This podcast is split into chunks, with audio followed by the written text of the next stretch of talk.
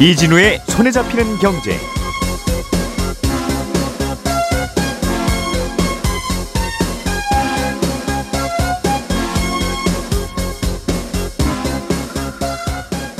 안녕하십니까 이진우입니다. 미국의 실리콘밸리 뱅크에서 시작된 은행권 위기가 크레딧 스위스 은행을 찍고 독일의 도이체방크까지 불똥이 튀었습니다. 과연 우리나라 은행은 그럼 안전한 건가? 우리나라도 위기에 전염이 되는 건 아닌가? 자연스럽게 이런 걱정들을 하게 되죠. 그래서 오늘은 우리나라 은행들은 지금 이 상황을 어떻게 대처하고 있는지 이 얘기를 좀 자세하게 좀 해보겠고요. 은행들이 불안해지니까 시중 자금이 MMF라는 단기 금융 상품으로 이동하고 있다는 소식도 간단히 좀 들여다보겠습니다. 3월 28일 화요일 손에 잡히는 경제 바로 시작합니다. 우리가 알던 사실 그 너머를 날카롭게 들여다봅니다. 평일 아침 7시 5분 김종배의 시선 집중.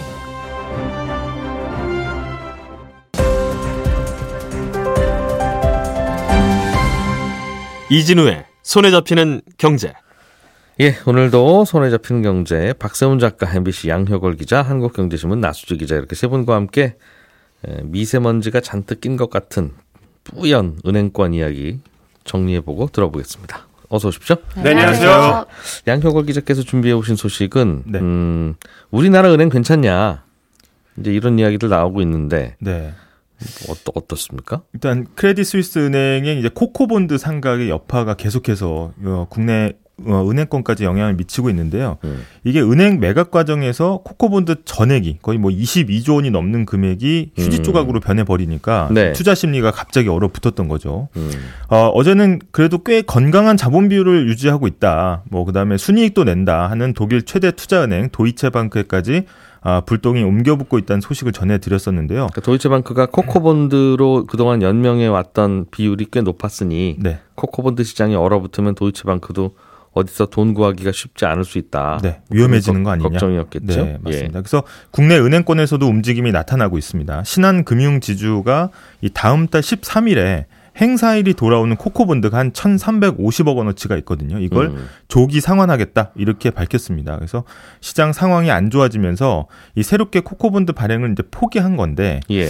아무래도 이제 투자자들의 불안한 심리를 달래기 위해서 우리는 음. 괜찮다 이렇게 이야기한 것으로 해석이 가능합니다. 코코 본드를 조기 상환한다는 게 무슨 뜻이에요? 일단 코코 본드 구조를 좀 살펴봐야 되는데요. 음. 주로 영구채 방식으로 발행이 됩니다. 그러니까 만기 없이 계속 안 갚아도 되긴 된다는 거죠? 네, 맞습니다. 예. 이 대부분 채권은 뭐 만기와 이자가 딱 정해져 있고 뭐 국채도 이야기할 때 뭐 5년물, 10년물, 뭐 그다음에 표시이자가 몇 음. 퍼센트 이렇게 세부적으로 규정이 돼 있잖아요. 예. 이 영구채는 뭐 이자는 얼마 준다 이렇게 정해져 있지만 만기는 정해져 있지 않은 겁니다. 그래서 음. 그러면 평생 이자만 받다가 그럼 원금은 언제 받냐? 이렇게 생각하실 수 있는데 예. 그래서 이제 영구채는 채권이라는 이름 붙어 있지만 음. 사실상 실질로 보면은 뭐 일정액을 꼬박꼬박 받는 배당주 성격하고도 비슷해지는 아, 거예요. 은행에 투자한 걸로 생각하세요. 형식이 네. 그런 거군요. 지분 투자한 것처럼 비춰질 음. 수 있다는 거죠. 원금을 어떻게 돌려드립니까? 네. 그 그거 받으려고 우리가 발행한 건데. 네. 그런 느낌의 네, 투자 상품이다. 이 대부분 이제 국가기관이나 대형 국책 사업에 이제 많이 음. 이용이 되는데요. 예. 그렇다고 이제 발행자는 돈이 필요해서 발행은 했는데 음. 또 만기가 없으면 뭐 채권자도 나중에 좀 곤란해질 수가 있잖아요. 그렇겠죠? 그래서 특별한 조건을 붙입니다. 바로 음. 선택권을 주는 건데요. 일단 만기가 없는 연구체로 발행은 하고 일정 기간이 지나면 일찍 원금을 갚아버릴 수 있는 선택권을 발행자가 갖는 겁니다. 발행자가요? 발행자가 그러니까 돈 빌리는 쪽에서 네. 만기는 안 정해져 있지만 네. 아, 우리가 5년 후에는 그냥 갚아드릴게요. 믿으세요, 믿으세요. 저희 눈빛 봐요. 네. 이런다는 거죠. 네. 그래서 음. 이 특정한 가격에 발행했던 채권을 다시 사들일 수 있는 음. 콜옵션의 형태로 일단 선택권을 발행자가 갖는 건데 음. 이렇게 하면 자금 여유가 생겨서 이제는 다시 갚고 싶어졌다. 이런 예. 마음이 바뀌었을 때 이 선택권을 행사해서 일정 가격의 원금과 이자를 갚고 음. 영구채를 청산할 수 있는 겁니다. 그렇군요. 조금 좀 모호하네요. 그러니까 빌려주는 사람 입장에서는 약간은 불안한데 네. 중간에 안 갚고 계속 버틸 수도 있으니까 저 친구가. 네. 그렇다고 내가 갚으세요라고 할 수 있는 권리가 있다면 이거는 그냥 채권일 뿐이지 또 네. 이걸 자본으로는 안 봐줄 테니까 문제가 될 거고. 네. 어쨌든 네. 그런데 신한금융은 그러면 만기 만기가 없는 건데 그냥 갚아버리겠습니다 했다는 거죠. 네, 때 돼서 이제 갚겠다는 건데 사실은 이 관행상 일찍 갚는 게 대부분이긴 합니다. 왜냐하면 이게 아까 말씀드린 것처럼 코코본드를 발행하는 측이 콜옵션을 가지고 있기 때문에 선택권은 전적으로 발행사 측에 있거든요. 네. 만약에 근데 조기 상환할 수 있는 시점이 딱 왔는데 회사가 조기 상환을 안 한다 음. 하면 이게 시장에서 다른 신호로 해석될 수가 있는 겁니다. 그래서 어 갚을 때가 됐는데 음. 왜안 갚지? 갚을 돈이 없나? 뭔가 문제가 있는 거 아니야? 하는 인식이 퍼지는 거고요. 빌려갈 때는 눈빛 보라고 해놓고. 네. 음. 그 지난해 말에 흥국생명이 이 영구채에 대해서 콜옵션을 행사하지 않겠다고 했다가 채권 시장에서 난리가 나서 음. 이 모 회사의 자금 수혈로 이제 어, 긴급하게 콜옵션을 어, 다시 행사했던 적이 있거든요. 그래서 예. 지금 조기 상환을 하지 않으면 위험 신호로 감지될 수가 있기 때문에 음. 일찍 상환하고 우리는 문제 없습니다. 괜찮습니다. 하고 나서 조금은 번거롭더라도 새로 코코본드를 발행하거나 예. 그걸 통해서 이제 갚는 구조입니다. 그래서 결국은 어, 요약하자면 코코본드 새로 발행해서 코코본드 갚는 거기 때문에 음. 사실상 회사의 자본 구조에는 큰 영향을 미치지 않고요. 음. 어떻게 보면 그냥 차환 형태로 계속해서 롤오버가 된다고 볼 수 있겠습니다. 그러니까 외국에서 코코본드가 문제가 되니까 네. 우리나라 코코본드 시장도 얼어붙어서 혹시 우리나라 은행이 코코본드를 이제 상환하고 다시 발행하고 할 만한 기간에 혹시 문제가 생기는 게 아닌가 네. 걱정했는데 네, 신한은 이번에 문제 없이 다시 돌려줬다. 네 맞습니다. 근데 다시 돌려주고 나서 돌려준 금액만큼은 신한은행의 주주돈으로 채우든가 네, 아니면 또 코코본드를 새로 발행해서 네. 어, 다시 갖고 와야 될 텐데 새로 발행해서 갖고 오는 게 원활해요? 지금 예. 딱 상황이 바뀐 거죠. 그러니까 이 별다른 문제가 없을 때는 괜찮았는데 예. 그 예전에는 코코본드 위험성이 크게 노출되지 않았을 때는 아니 뭐 큰 은행이 뭐가 문제가 있겠어 이렇게 음. 하는 인식 때문에 뭐 이자도 많이 쳐준다고 하고 그래서 코코본드 발행도 원활했습니다. 근데 이제 크레딧 스위스의 코코본드 상각 사태를 한번 봤잖아요, 사람들이. 그러니까 예. 이게 많은 걸 바꿔 놓은 거고요. 음. 이 코코본드는 위기 때 채무가 아예 상각돼서 없어지거나 또는 가뜩이나 위기에 처한 은행의 보통주로 바뀔 수가 있기 때문에 음. 위험이 이제 보통 채권보다 훨씬 크다고 볼 수가 있고요. 네. 그러니까 만약에 기존 방식대로 코코본드 발행해서 코코본드 갚으려고 하면 음. 지금 이런 위기감이 높아진 상황에서 이걸 사줄 투자자를 찾아야 되는데 그게 어려운 겁니다. 그래서 도이치방크 주가도 아무리 도이치방크라도 시장이 얼어붙었는데 저 돈 어디서 구할 것이며 네, 여윳돈이 있었다면 코코본드 따위를 발행했을 리가 없지 않느냐. 맞습니다. 저기도 분명히 돈 없을 거다. 네. 그런 걱정을 어, 했던 걸 텐데. 그렇죠. 그런 투자자들의 우려가 예. 반영이 된 거고 결국은 아니 그런 그럼에도 불구하고 코코본드를 발행하려면 음. 아주 높은 이자로 보상을 해주거나 그래야겠죠. 아니면 회사 입장에서는 뭐 자본 비율을 조금 손해를 보더라도 아까 음. 말씀하신 것처럼 아니 그냥 생돈으로 그냥 코코본드 갚아야겠다. 음. 뭐 이렇게 할 수 있는 그 부담이 정도 돈은 우리 은행 있어. 네. 그, 사, 그 사이에 좀 벌었어. 네. 뭐 그런 게 있든가. 예, 바로 그 자신감인 음. 겁니다. 예, 신한금융은 신한은행은 네. 음. 지금 조기 상환 한다는 게 예. 괜찮아. 내가 코코본드 갚아도 어, 아. 새로 발행 안 하더라도 몇 년 새 돈 벌어놨어 우리 네, 은행이. 자본 비율로 음. 이렇게 조금 손해 보더라도 우리가 다 갚을 수 있다. 예. 상환할 돈이 있다. 이런 신호를 주는 거고요. 음. 그러니까 우리가 이제 은행의 자본 건전성 비율을 이야기할 때 BIS 비율을 이제 이야기하는데 예. 이게 소폭 낮아지긴 했지만 이미 기준선을 훌쩍 넘어 있는 상황이기 때문에 음. 우리가 우리 자본력으로 갚아도 문제가 없다라는 건데요. 네, 얼마치라고요? 천, 1350억 1350억 원어치. 예. 음. 그러니까 문제는 은행도 은행인데 이제 다른 기관들이 또 문제인 겁니다. 그래서 아, 자본 확충이 중요한 이 보험사가 있거든요. 예. 그동안 자본 건전성 비율을 맞추는데 굉장히 효자 노릇을 이 코코본드가 해왔습니다. 음. 왜냐하면 회계상으로는 자본을 인정해주기 때문인데 이 코코본드 발행이 점점 어려워지고 있다는 게 일단 중소형 보험사들을 통해서 굉장히 위험이 노출될 수 있다라는 음. 거고요. 예. 뭐 규모가 큰 곳은 뭐 보통주를 더 뭐 발행하는 증자를 하거나 무상 증자를 네. 하든가 그동안 뭐- 몇년 사이 번 돈으로 메우면 되는데 네. 음. 아니면 그냥 배당 좀 줄이고 자본금 그냥 쌓아놓은 거 계속해서 유지해 가자 이렇게 할 수 있는데 네. 중소형 보험사들은 이런 것도 좀 어려워질 수 있다는 거고요. 음. 그리고 코코본드 자체만 봐도 어 신한금융 신한금융 금융은 이제 갚겠다고 나섰지만 음. 5월 초에는 뭐 부산은행이 한 천억 원어치가 돌아오고 음. 6월에는 한 농협금융지주 그다음 경남은행 이렇게 계속 줄줄이 옵션 행사일이 돌아오고 있어서 음. 이게 앞으로도 그러면 어 여진이 계속될 가능성이 있다 이런 이야기가 나오고 있습니다. 이런 금융회사들도 주머니에 있는 여윳돈으로 그냥 갚아버릴 수 있겠느냐 과연. 네. 음, 이거보다 더 작아진 쪽으로 가도 코코본드 계속 있을 텐데 네. 음, 그런 걱정이 있는데 일단은 신한은행, 신한금융이 네. 시범 케이스로 한번 여유를 부려줬다. 네, 맞습니다. 알겠습니다. 나수지 기자님이 준비해 오신 소식은 비슷한 금융회사인 새마을금고 이야기인데 새마을금고가 뭐 옛날 기억으로 보면 그냥 동네 조그만 은행도 아니고 아닌 것도 아니고 그다음에 그런 거였는데 요즘엔 네. 여기가 굉장히 커졌어요. 무슨 어디 어디 기업 인수하는 데가 또 새마을금고가 등장하고 아무튼 새마을금고가 여기저기 너무 과하게 금융 활동하는 거 아니냐 하는 불안한 이야기도 나왔었는데 네. 요즘 어떤 게 이슈입니까? 이게 제가 지난주 이 시간에 제가 전해드린 소식이 이 새마을금고가 건설사들한테 내준 대출의 연체액이 올 들어서 1월 한 달 동안에만 9천억 원 넘게 늘었고 예. 이 연체율도 9%를 넘어섰다. 음, 그래서 혹시 건설사들한테 이걸 다 빌려준 돈이니까 혹시 부동산 시장이 여기서 도 나빠지면 그래서 빚을 못 갚는 곳들이 늘어나면 이거 새마을금고도 위험해질 수 있는 거 아니냐라는 소식을 전해드렸었는데요. 네. 이 새마을금고가 위험한 거 아니냐라는 대표적인 신호가 이 대구 지역에 오피스텔을 짓는데 빌려준 돈을 못 갚을 못 받을 가능성이 커지면서였습니다. 오호. 이게 문제가 된 대출이요.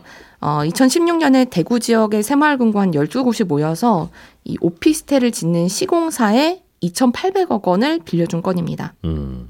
그러니까 시공사인 그런데 건설사가 사기 분양 혐의에 휘말린 데다가 그러면서 자금까지 말라붙으면서 지금 4년 가까이 공사가 멈춰서 있거든요. 음. 그러니까 한마디로 지역 새마을금고들이 빌려준 2,800억 이거 받을 가능성이 지극히 낮아진 상황인 겁니다. 그러니까 분양 해서 갚기로 했던 건데 네. 그냥 스톱되어 있으니까. 네, 아예 예. 그 집을 못 짓고 있으니까요. 음.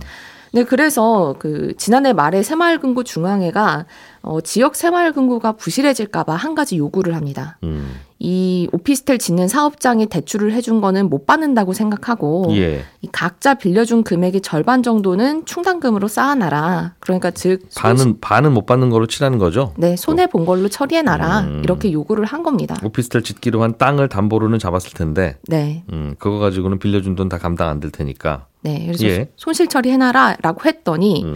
근데 여기서 한 가지 더 불안했던 게 이렇게 중앙회가 요구를 한 거에 대해서 지역 새마을금고들이 아니 그래도 건설사는 망했어도 거기 오피스텔에 입주할 사람들로부터 이자는 지금 따박따박 받고 있습니다. 음. 그러니까 연체까지는 아닙니다. 그리고 이 갑자기 큰 손실을 우리가 한꺼번에 반영하면 안 됩니다. 불안합니다. 음. 라고 반발을 하면서 법원에다가 중앙의 요구를 일단은 지금 없던 일로 해달라 이렇게 소송을 낸 겁니다. 대구 지역 새마을금고 큰일이네요. 네, 중앙회와 이제 지역 새마을금고가 싸우는 이런 모습들이 벌어진 건데 이렇게 새마을금고 안에서도 분란이 커지면서 새마을금고에 예금을 맡긴 분들은 이거 좀 불안하다. 일돈 일단 내 돈 빼놔야 되는 거 아닌가 음. 하는 불안감이 좀 커지는 상황이었습니다. 새마을금고는 여기서 예, 이게 예금보험공사가 아마 그 뒤에서 5천만 원까지 대주는 게 아니라 네, 5천만 원까지는 안전하게 보호해 드립니다라고 하는데 그 돈이 아마 새마을금고 중앙회인가 이런 데서 나올 거예요. 네 그렇습니다.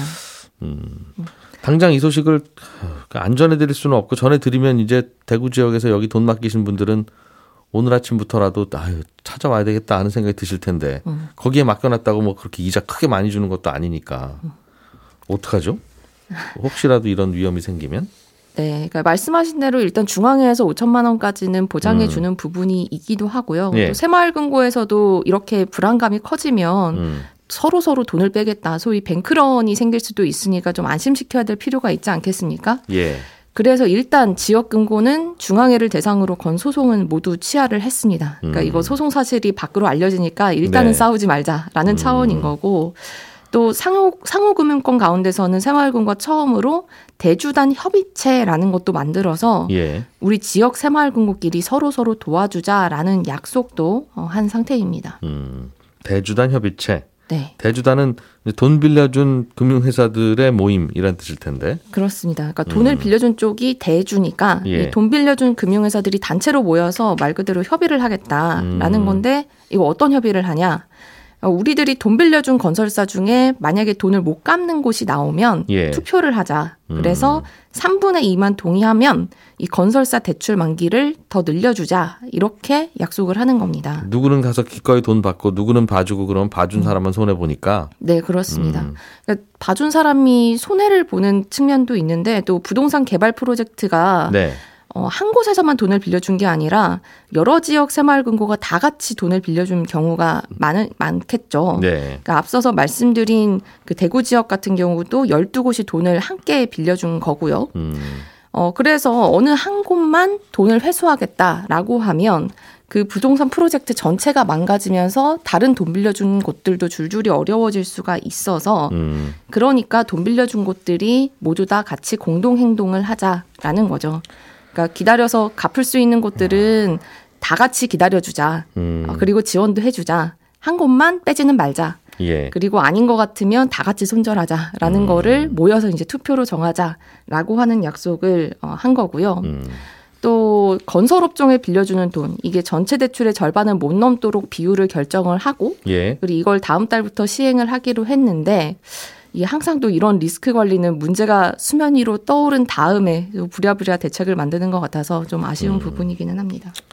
문제 없을 때야 뭐 어떤 일이든 아무 문제가 없는데 한 곳에 100억 이상 빌려주지 말라는 게 한 곳에 집중하면 이제 떼일 가능성이 있으니까 위험하다는 거잖아요. 네, 그렇습니다. 그런데 대구 지역 건설 프로젝트 다섯 곳에 그럼 50억씩 빌려주면 250억인데 그게 사실상 한 곳에 넣은 거랑 뭐가 다릅니까?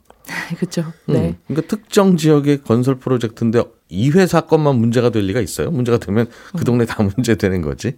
네, 그나마 어. 이제 회사별로의 리스크는 줄이자는 차원인데 네, 말씀하신 문제가 말입니다. 있습니다. 음. 아무튼 알겠습니다. 박 작가님께서 준비해 오신 소식도 좀 들어보죠. 네. 최근에 어, MMF 쪽으로 자금 유입이 많이 되고 있다. 네. 이게 뭐 우리나라 얘기는 아니고 미국 얘기 같은데 그렇습니다. 어, MMF 이게 이게 어떤 거죠? 어, 일단은 예를 들어 나한테 지금 여윳돈이 좀 있는데 네. 이 돈이 두 달 후에 써야 될 돈이라거나 아니면 지금은 투자 상황이 안 좋지만 투자할 타이밍이라고 생각할 때 여차하면 바로 쓸 돈이다. 그럴 네. 수 있잖아요. 예. 근데 이런 돈은 정기 예금에 넣을 수가 없죠. 중간에 깨면 아까우니까 그렇습니다. 금방 못 찾으니까. 음. 그렇다고 또 그냥 들고 있자니 뭔가 아쉬워요. 이자가 너무 저렴하니까. 그렇습니다. 예. 그럴 때 어디 뭐 좀 좋은 게 없을까라는 고민을 하면서 찾다 보면 마주치는 단어가 바로 이 MMF인데 음. MMF는 영어로 머니 마켓 펀드의 약자거든요. 그러니까 머니마켓에 돈 굴린다 그런 말이군요. 그렇습니다. 네, 거기에서. 네, 하루를 맡겨도요. 여기다 돈 넣으면 한국은행이 정한 기준금리 정도의 이자를 주는 수시 입출금 가능한 통장이거든요. 쉽게 음. 얘기하면. 예. 요즘은 기준금리 한 연 3.5%잖아요. MMF 이자도 대략 그 정도 준다고 생각하시면 됩니다. 음. 은행에서 가입을 할 수는 있는데 은행에서 팔지만 예금자 보호는 또 안 됩니다. 다만 비교적 안전한 곳에 투자를 한다는 평가는 받습니다. 음. 이게 예전 같았으면 제가 예. MMF는 주로 만기가 평균 90일 이내고 신용 등급이 아주 우량한 국공채나 뭐 회사채에 투자를 하기 때문에 안전합니다. 라고 자신 있게 말씀을 드렸을 텐데 예. 뭐 최근에 은행들 파산하고 합병되고 하는 과정을 보고 있으면 세상에 안전한 건 없겠구나 싶어서 안전한 걸로 평가를 받는다. 이렇게 말씀을 드리는 거고요. 요 MMF 말고도 언제든지 찾을 수 있고 하루를 맡겨도 이자를 주는 금융 상품이 은행에서 파는 MMDA라는 것도 있고요. 음. 증권사에서 파는 뭐 CMA나 RP라는 것도 있는데 또 구조가 약간씩 차이는 있지만 소비자들 입장에서는 거의 비슷하거든요. 네. 자, 이런 게 있구나 알아두셨다가 음. 혹시라도 여유 자금 있으면 음, 이자율이 얼마나 되는지 비교하셔서 선택하면 좋긴 합니다. 음, 그런 상- MMF 에. 네, 그런 상품입니다. 음, 그런 MMF에 네. 미국에서는 자금이 유입된다. 네. 이게 그러니까 은행 은행이 망해도 이거는 관계 없는 상품인가 봐요.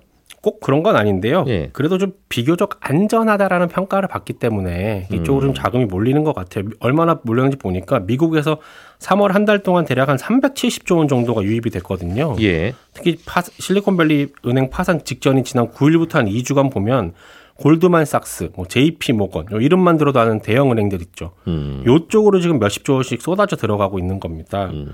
근데 지난 9일부터 15일까지 보니까 미국 전체 은행에서 예금이 한 130조 원 가까이 빠져나갔거든요. 불안하니까. 엄청 많이 예. 빠져나간 거죠. 근데 그 돈을 다시 은행에 맡기자니 이거 안 될 것 같고 은행에서 뺐는데 음. 그 돈으로 지금 주식 투자하자니 이건 또 좀 타이밍이 아닌 것 같고. 예. 근데 보니까 MMF 수익률은 최근 10년 내 최고 수준이 한 4% 정도 되니까 기준금리 많이 올라가 네, 있으니까. 음. 단기 자금이 머물기에는 아주 적당한 그런 환경인 겁니다. 예. 근데 또 미국만 그런 건 아니고요. 우리나라도 비슷한데 우리나라 MMF 잔액을 보니까 작년 12월이 한 153조 원 정도 됐거든요. 음. 근데 지난 24일 기준으로 한 197조 원 정도 됩니다. 요즘 그러니까 그 기- 한국은행 기준금리나 네. 2년 만기 정기예금이나 네. 그냥 별 차이 없어. 그렇습니다. 그러니까 물론 그런 것도 있고 이제 은행도 약간 좀 불안하다라는 심리가 있으니까 은행에서 뺐다가 잠깐 머무는 용으로 MMF 쪽으로 많이 몰리고 있다라는 거고요.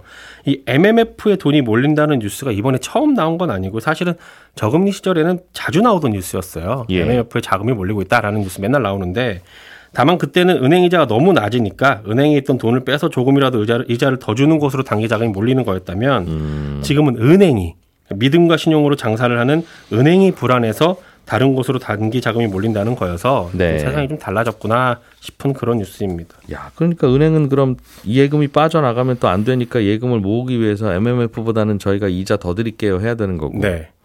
그렇게 비싼 이자 받아서 자금을 모아 봐야 어디 대출 해주려고 하면 그럼 한 7, 8% 받아야 되는데 네.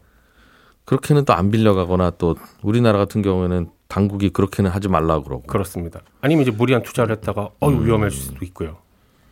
좀 어려 어려운 상황이네요 그러다 그렇습니다. 보니까 전반적으로 어려운 상황이긴 합니다. 그러니까 은행이 어려우니까 다른 데는 얼마나 더 어렵겠어요. 알겠습니다. 추가로 전달하실 만한 뉴스 또 있습니까? 어, 예, 오늘 시간이 많이 남았는데 예. 그 서울에 살고 많이 남지는 분들 않았습니다. 중에- 아니, 예.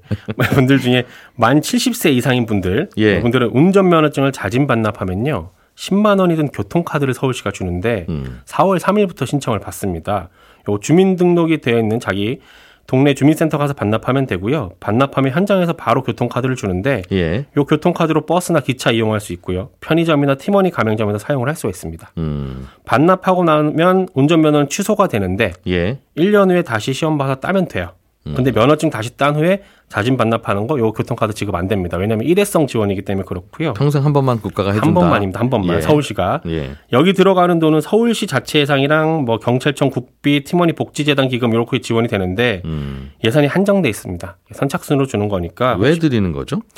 70세 이상인 분들이 이제 운전을 하게 되면 고령자들이 사고 비율이 높다 보니까 음. 그분들이 이제 운전대를 좀 놓아 주십시오라는 아, 아. 차원인 겁니다. 음. 그래서 혹시 필요하신 분들은 4월 3일에 가시는 게 좋고 아유 나도 좀 반납하고 교통카드 받고 싶은데 나 잃어버렸어 하시는 분들 있죠. 네. 그런 분들은 가까운 경찰서 민원실 아니면 정부 24 홈페이지에 가서 운전 경력 증명서 떼면 됩니다. 음. 이 제도가 2019년 3월부터 시행됐는데 그 전에 반납했다 하시는 분들도 경찰서 가서 얘기하면 어 이런저런 뭐 서류 떼주니까 그거 갖고 가시면 되고요. 아, 그 운전면허증 받은 반납 했는데 10만 원 못 받으신 분들은 다 준다. 네, 줍니다. 옛날 거라도 찾아서. 네.